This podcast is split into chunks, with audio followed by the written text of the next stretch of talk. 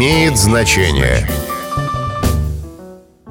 Здравствуйте, с вами Михаил Кожухов. А был ли мальчик? А был ли мальчик-то? Спрашивают, когда сильно в чем-то сомневаются. Изначально было трудно предположить, что этот, в общем-то, банальный вопрос превратится в крылатую фразу. Ее автор Максим Горький. В романе «Жизнь» Клима Самгина он описал эпизод, когда дети пошли кататься на коньках, и один из них провалился в полынью. Дети сначала сами пытались вытащить товарища, а потом побежали звать на помощь взрослых. Ребенок, увы, утонул. Поиски продолжались долго, пока не прозвучал чей-то серьезный недоверчивый вопрос. Да был ли мальчик-то, может, мальчика-то и не было? Фраза запала в душу читателям и обрела крылья.